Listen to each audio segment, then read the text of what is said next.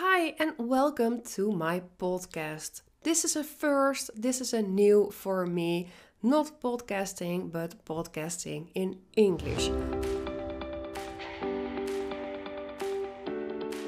I already have a Dutch podcast, which is now at episode 76, I think, and I thought it's time to make an English one. In this episode, I would like to introduce myself to you because maybe you don't know me, you just stumbled upon this podcast while browsing. Maybe you follow me on Instagram, or I don't know how you've got to this podcast, but I'd like to welcome you and I'd like to introduce myself. My name is Phyllis. I'm a business coach and I live in BC, Canada, in the East Kootenays to be precise. You already hear from my accent that I'm not native English. I'm Dutch, I'm originally from the Netherlands, and about one and a half year ago, my husband and I emigrated to Canada together with our dog and two cats. When I came to Canada, I had a legal business. I am trained as a lawyer, I've been an attorney for four years in the Netherlands. I quit that job in 2018 and I decided to go do something else and became a compliance manager at an IT company. Next to that job, I started my own legal business with which I advised clients, usually small business owners, with their legal documents. I wrote their documents for them and I advised them in legal matters. I ran that business for about four years, and in the beginning of this year, 2023, I stopped with my legal business. This gave me the time and the space to completely focus on my coaching business.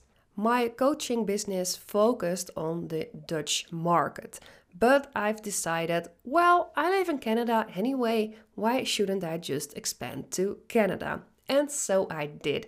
I started my English Instagram and now I'm even starting an English podcast. So here I am. I can be described as a person who is really determined in reaching her goals. Whenever I set a goal for myself, if I want something, I'll go for it and I make sure it's going to happen. That has brought me actually about everywhere in my life. When I was a teenager, I decided I want to become an attorney. So I did. Then we decided, my husband and I decided we want to move to Canada. So we did. And I can honestly say that every big, scary decision that I took, such as quitting your job, which you thought you always wanted to have, and moving to another country, and quitting a business that's, well, going pretty fine with clients just knocking on the door without you having to do anything for it. And I just said, well, I'm going to stop with it and I'm going to focus on something else. Those decisions, those, well, maybe at first scary decisions, are definitely the ones that made the most possible for me, that opened so many doors and led to so many opportunities. And it just led me to living my dream life. With my business, I help other entrepreneurs reaching their business goals. For this, I use my own method, the head to reality method. This is a method that is based on nine steps, which makes sure that every idea that's in your head will be turned into reality. And I'm really action focused. I'm really into getting the things done, but with a steady base. I'm convinced that if you know what you're doing, why you are doing it, why you want to do it, and if you go through that process step by step and get everything from your head sorted out, you can really turn your actions into determined steps that you're taking to reach your goal. And that doesn't happen by only saying, Oh, I want to launch an online course. And then you don't know what to do. You don't know which steps to take, where to start, what's important, what isn't, what do you put in the course, what do you let out. But if you make sure you have everything in place before you start and you make a good route to get to that online course, you can actually achieve it. In my own case, for example, in the summer of 2022, I decided I wanted to launch an online course. That was a course that was about protecting your online course. It was a legal course that I made. And I honestly I made the idea of that course and I filmed it, I put it online, ready to sell in just two weeks. And it wasn't a course with just five videos and 30 minutes.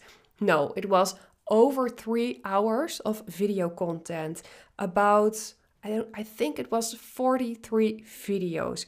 And I did everything from the beginning till the end on my own in just two weeks without having to work nights or something. But that takes planning. That takes knowing what you're doing and why you're doing it and what your goal is that you want to reach. And having this experience myself by making this online course led me to realize that there are many people that are not able to do it in a way that I do it. And this really has to do with the way that I approach every one of my projects. And it really has to do with me being able to achieve all those projects. So that's where I'm helping other business owners with. If you're interested in my services, don't hesitate to reach out to me.